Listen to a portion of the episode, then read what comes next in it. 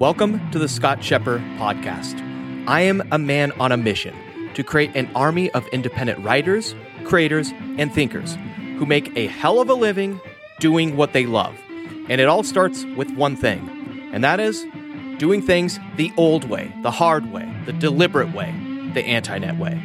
Listen in as I share thoughts and rants of what goes on behind the scenes as I create an independent knowledge empire where I get to spend my days doing what I love reading, writing, and thinking while making a hell of a living and helping my people do the same.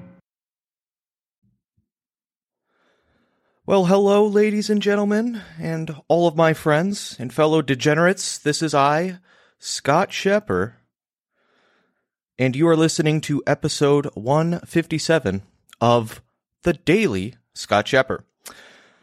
This podcast is being recorded from my humble abode in Little Italy, San Diego, on a Friday at 2:02 p.m.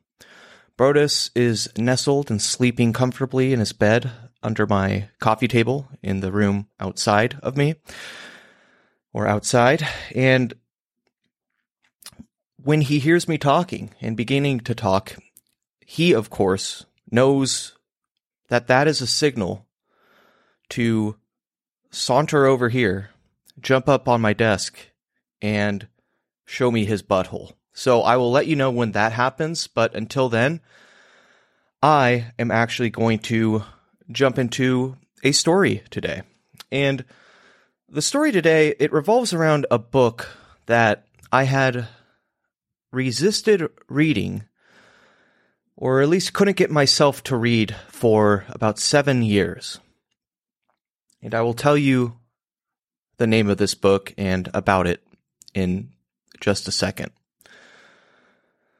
Now, I don't know if I was actually consciously resisting it. And when you consciously resist something, that is called suppressing something, like suppressed desires in psychology. And when you do it unconsciously, that's called repression, repressed desires. So there's some psychoanalytical terminology for you folks, and I'll spit that game all day, even though I have not read Freud yet, and he is the king of psychoanalysis and Oedipus complexes, and well, quite frankly, penis envy. And sometimes I like to smoke cigars, so I don't want that to be ruined for me. I don't want to think about Freud and wondering if my um, desire to smoke cigars has some psychoanalytical implications for my, well, my deep seated repressed desires to wrap my lips around another um, spherical, no, not spherical, uh, cylindrical, I don't know. Uh, what the word I'm looking for is like f- uh, phallical, phallus, I don't know. I'm not, I don't think I'm looking for the word fellatio because to fellate and talk about fellating would get me actually grouped into the explicit category of Apple Podcasts, and I don't want to do that, even though, well, ladies and gentlemen, I just did. So the story begins with myself in the Virgin Islands. It was very, very early in my move to the Virgin Islands, and I moved there for economic development purposes, which is a euphemism for going from a 53% tax bracket to a 4% tax bracket. And it's also quite useful to go from that tax bracket when you are making money hand over fist every single day.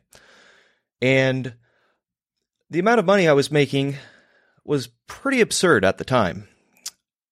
I was a one man wolf pack, a one man show. I had programmed and automated everything. I had contracted some advanced software developers and programmers, and I had found a way to grow a business over the, the previous year, like every single day, to the point where by the time I was in the Virgin Islands, and I moved to the Virgin Islands in the spring of 2014. And by, by the time I was there, I was setting the daily revenue records of uh, Neverblue, uh, which is the biggest online marketing affiliate network, or at least at the time. It is now called Global Wide. I'm not sure if it's standing today. Uh, it's up there though. At the time, it was the number one affiliate network, and I've just got done the prior month of setting the the the revenue per day record. Little did they know that I was just one person. The revenue per day record was, I believe it. I got to check the stats. I have it. I have everything saved, um, just to brag about it someday, like I like I'm kind of doing right now. But it was seventy thousand dollars, and I hit that revenue record, meaning I essentially promoted a product and they paid me $70,000. Of course, I use advertising as a means to gaining traffic. And so that was not all profit. Yet I don't even look, I never even looked at the revenue figure because I think that's a vanity metric. It doesn't really matter. The only thing that matters at the end of the day is your profit. And actually, really the only thing that matters every single day is your profit after tax. So that's the reason why I moved to the Virgin Islands is because, well, quite frankly, 53% of my profit every single day was going to the black hole of California's government. And I quite frankly was not using the resources that is afforded to those that decide to pay and invest in California's taxes because quite literally my life at the time when I was living in California was to wake up, walk my dog, get in my Prius. I had a Prius, a gray Prius, and I also had an Audi. Um, but I wanted to keep the Prius and drive the Prius all the time to stay humble and keep me rooted that one should be cost effective. So I would drive my Prius about a, I don't know, a few miles away, not a few miles, I don't know how, like a mile away to my executive suite office. And I lived in a suburbiaville at the time in a white picket fence townhouse, and my executive suite office was in an office park that was very synthetic and manufactured as well. And I would work there after walking my pug, Winston, in the mornings, and then I would work there till like nonstop till the evenings. And then I would go home, and at the time, I was actually not really a, a frequenter of the light and crispy Chardonnays that I so am fond of today. I would instead drink a nice, crisp glass of stone pale ale and then chill, go to bed, wake up, do the same thing over and over and over again. And so, in order to double my profit, I decided to move to the Virgin Islands. And about three months after moving to the Virgin Islands, things in my business changed dramatically. You see, I used Google AdWords, which is an advertising network, to buy not only search ads on Google, but also to show you display ads, which are those traditional image ads that you see around the web. And I was, I would like to say, the best in the world at GDN. That's the only thing I did. And it was quite rare at the time because most people did Facebook ads or Google search ads because there's so much money and opportunity there. But I decided to, well, to just focus 100% on GDN and make that my craft, my skill set, and that's all I did. So if it, if it, if I could get if something didn't work on GDN, if I couldn't get it to work on GDN, which I always found out a, a creative way to get it to work on GDN, meaning like getting an advert advertise creating an ad on GDN, the Google Display Network. Okay, um, if I if it didn't work on that, I wouldn't try Facebook or I wouldn't try Google Search. I would just move on to another product or something else that I could advertise and promote and build systems around and leverage. because, quite frankly, Facebook and Google search, that's too easy. I'm, I'm in it for the challenge and it, for to be fascinating and fun. But anyways, about two months after I, yeah, two or three months after I moved to the Virgin Islands, things in uh, the Google Display Network world changed dramatically. You see, the ads that I was creating and partaking in, well, I had 14 ad accounts and they were all under my name of 14 different products. Well, the thing is, is that that was fine when you're not a huge fish. However, when you're a big fish and you're driving like 10% of the online ad traffic in the US, all of a sudden a spotlight gets put on you.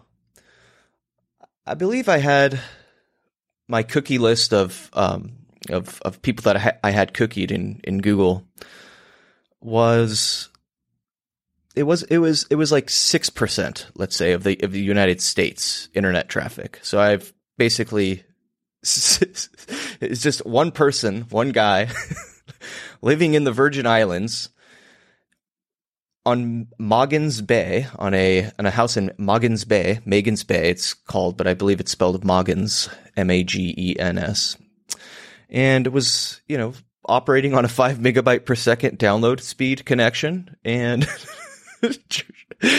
driving six percent of the the internet's ad traffic, and yeah, I got too big, I think. And then what happened is one of the clients that I had in my ad account,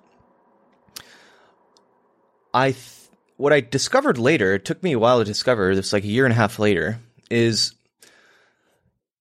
so Google's ad policies change, which they always do, right? And so you just have to adjust them. But it changed this time to where one of my ad accounts got suspended and then it triggered suspensions across all of my ad accounts all 14 because it was all in my name. So they're like, oh, yeah, this guy, you know, is advertising this product, this company. And of course, then it means like we're going to have to not just ban his client company, but his entire business, everything he advertises for. So I had relied on the fact that I had been flown out to Google's headquarters. I had been given like a, you know, top advertiser award and I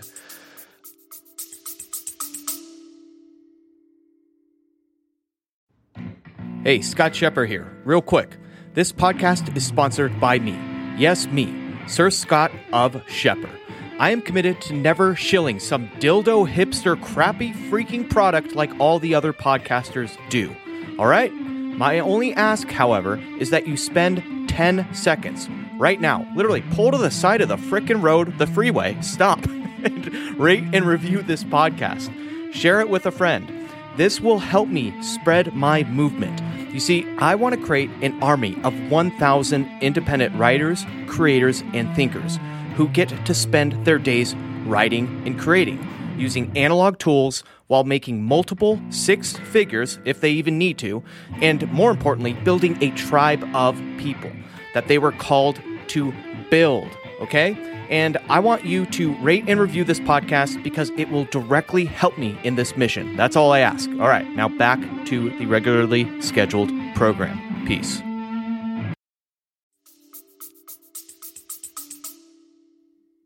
Was under the assumption, or basically, I relied on the fact that I thought that Google loved me and would never have an issue with me right? Or ha- basically, there would never be an.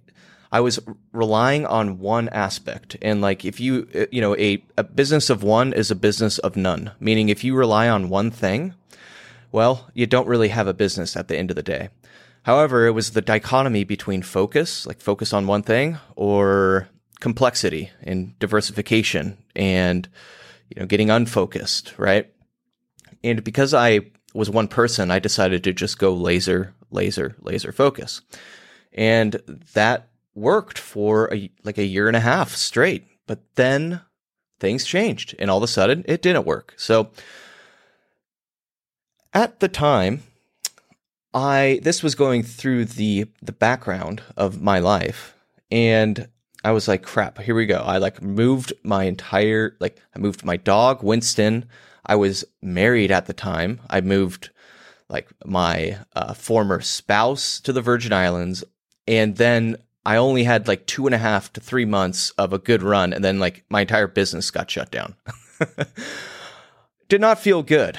It did not feel good, and it was like the um, the nightmare scenario that you you just. It's almost like you know if your your car spins out of control, and all of a sudden you get a glance of of the wall, and you're like, no, don't head towards the wall. Don't don't head towards the wall and hit the wall. And because you're trying to steer the steering wheel away from hitting the wall, what happens is in psychology, it's the reticular activating system of your brain, the RAS. Uh, all of a sudden, suddenly, unconsciously locks on to just that thing that you don't want to hit, and it like results in you unconsciously steering your way into hitting it. So that was kind of the feeling that I had at the time. It sucked. It was like, no, don't, don't like, I know, I know that this is a problem with my business. I, you know, know it's a business of one is a business of none. However, I need to choose to focus and, you know, just don't, don't, um, don't wake up one day with all of your ad accounts suspended and your business shut off. Okay. Cause that would be, that would be, that would be really bad. Anyways, that's what ended up happening and came to reality. And so I was working through it at the time. And one of the books that I was reading every single day in the mornings while overlooking beautiful Virgin Islands view, I would go into the guest house or the guest room, one of the guest bedrooms of the house that I was in, and I would sit and read a book written by Scott Adams called How to Fail at Almost Anything and Still Win Big. It is a book that is essentially falls into the life philosophy category and the self development category and you know, looking at your cognitive uh, biases and fallacies and decision making and refining your thinking and finding, refining how you live and operate. And I was doing that in the mornings and I remember then I was very impressed with this book. It was it was an excellent book and it helped me to get through that time. And I never got my business back up to the same level of success, but it helped me get back to like just even just profitability again and get back. Now, one of the things that I discovered with Scott Adams was a few years prior, maybe maybe I don't know, maybe a few months prior, okay? So somewhere between like 8 to 12 months prior. I don't know. Doesn't really matter. But he had written, and Scott Adams, by the way, is the creator and the cartoonist and author of uh, the Dilbert comic strips. And he's a really deep thinker. And lately he's got into gotten into um, being more of a political commentator and anal- analyzer of like persuasion. Now, he also wrote a book in the philosophy realm and it is called God's Debris. And I saw the title and I read the reviews on Amazon back then, and I was committed to reading it. I was very intrigued about the book. However, it took me seven years to actually finally sit down to read it. I just couldn't get myself to read it for some reason. And the reason is is because there there's certain books that just do not seem practical enough to warrant your time or if there is a case for just reading something that is not practical, then usually I, I tend to prefer more of like a, a well known like classic classic literature book or something like really well known and you know a, a book that you see over and over and over again throughout life so that you can finally be like, okay, yeah, like I know what that is now. I've read it. And that's what has convinced me to read Don Quixote by Cervantes because I kept seeing that book and they're like, oh, it's one of the best books in literature ever written. And I'm like, okay, well, and it looks like a beast, a challenge. I'm going to read that thing. And so that's, for instance, why I read that book. Well, God's Debris, I couldn't get myself to do it for seven years. And the premise of the book, it centers around Scott Adams's essentially uh, philosophical take on reality and the world and the most important laws of reality. And it gets into an art, not an argument, but like it lays out quite the practical sounding series of, um, I would say, concepts for the concept of pandeism or pantheism. And pantheism is essentially the belief that there is no you know personal god in the sky as in like a, like a, almost like a santa claus god that cares intimately about human beings and you know in their lives and their actions um, it is pantheism is known as spinoza's god. It's actually the the type of god and deity that albert einstein believed in. And it essentially means that the belief is that you know there there was a higher power a god and it essentially imploded itself and created its debris created uh, the universe in the in the Big Bang, and so God is essentially in everything. It's you know the the the debris of life and de- debris that we are seeing around us is God's debris essentially, and it goes through a cycle of entropy where, where, where it implodes itself and creates nature or chaos that self organizes itself over time into the opposite of entropy, which is decay and chaos, is extropy, which is order and getting itself into order. And in this day and age, we are convinced as a species that, well, that we are ordering everything and we're getting everything a lot more ordered, right? Because like everything is a lot more efficient. Um, you know, you don't even have to drive your Tesla now. You can just play video games while your car drives you around and soon to be, you know, just put in a, an address and, and get anywhere. It's like, it's, it's, it's almost reduced the discovery, complexity, and chaos of finding things out, which is kind of a joy in life as well. So Yes, that's what the book is about. You can tell why it didn't seem like the most practical thing to read because it's like, why are you even talking to me about this, Scott? Well, I'm talking to you about this because I finally did read it. And I read it a few months back, and it had some very, very good lessons in it. I'm going to share with you a practical lesson, which is the concept of consistency. You see, we human beings, we have cognitive fallacies. Every single one of us has them. Uh, some tend to have them on a, uh, a stronger degree than others.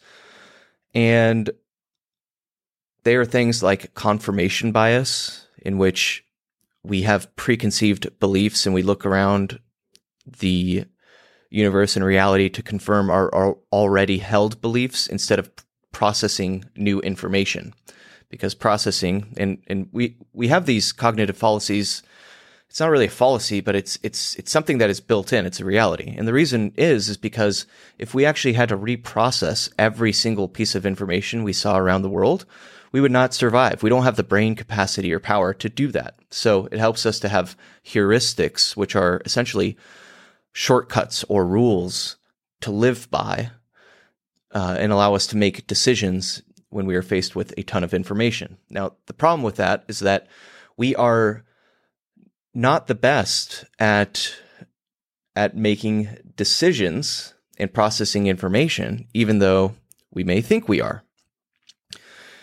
And the reason it's important that consistency comes into play is because, well, if we are inconsistent, not only are our beliefs subject to having some fallacious style of thinking built in.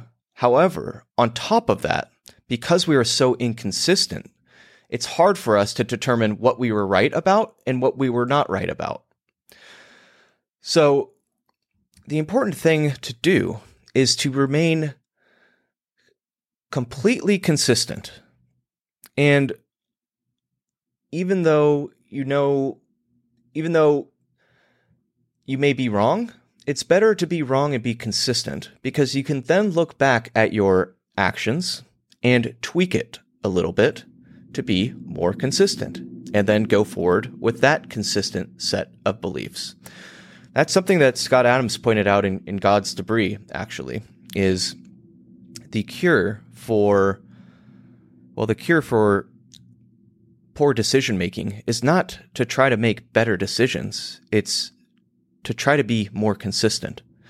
And consist- consistency doesn't just lead to better decision making over time and the ability to actually adjust and make better decisions over time. Being consistent is also the key ingredient for building trust. And in marketing and advertising and copywriting, in ma- the world of mass persuasion, your number one obstacle is to reduce fear and increase trust. The core ingredient for trust is, guess what? It's consistency. And so, ladies and gentlemen, on that note, I will part now and leave. But as always, I will be consistent and leave you with the most sage advice your ears will ever hear today. And what is that? It's simply this to stay crispy, my friends. Hey, real quick. This podcast was made possible by my sponsor, which is me. Yes, frickin' me, Sir Scott of Scheper. You see, I am committed to never shilling some dildo freaking hipster crappy product like all the other podcasters do. All right? So, my only ask is that you spend 10 seconds right now, pull to the side of the road, even if you're on the frickin' freeway, and rate and review this podcast. Then share it with a friend. That's my only ask. You see, this will help spread my movement. I want to create an army of 1,000 independent writers, creators, and thinkers who get to spend their days doing what they love writing, creating, thinking, and taking notes using analog tools while also making multiple six figures if they even choose to. And more importantly, I want to help my people build a tribe, a tribe of people that they were meant to serve. And so by rating and reviewing this podcast right now, you will directly help me and many others in achieving this mission. Peace.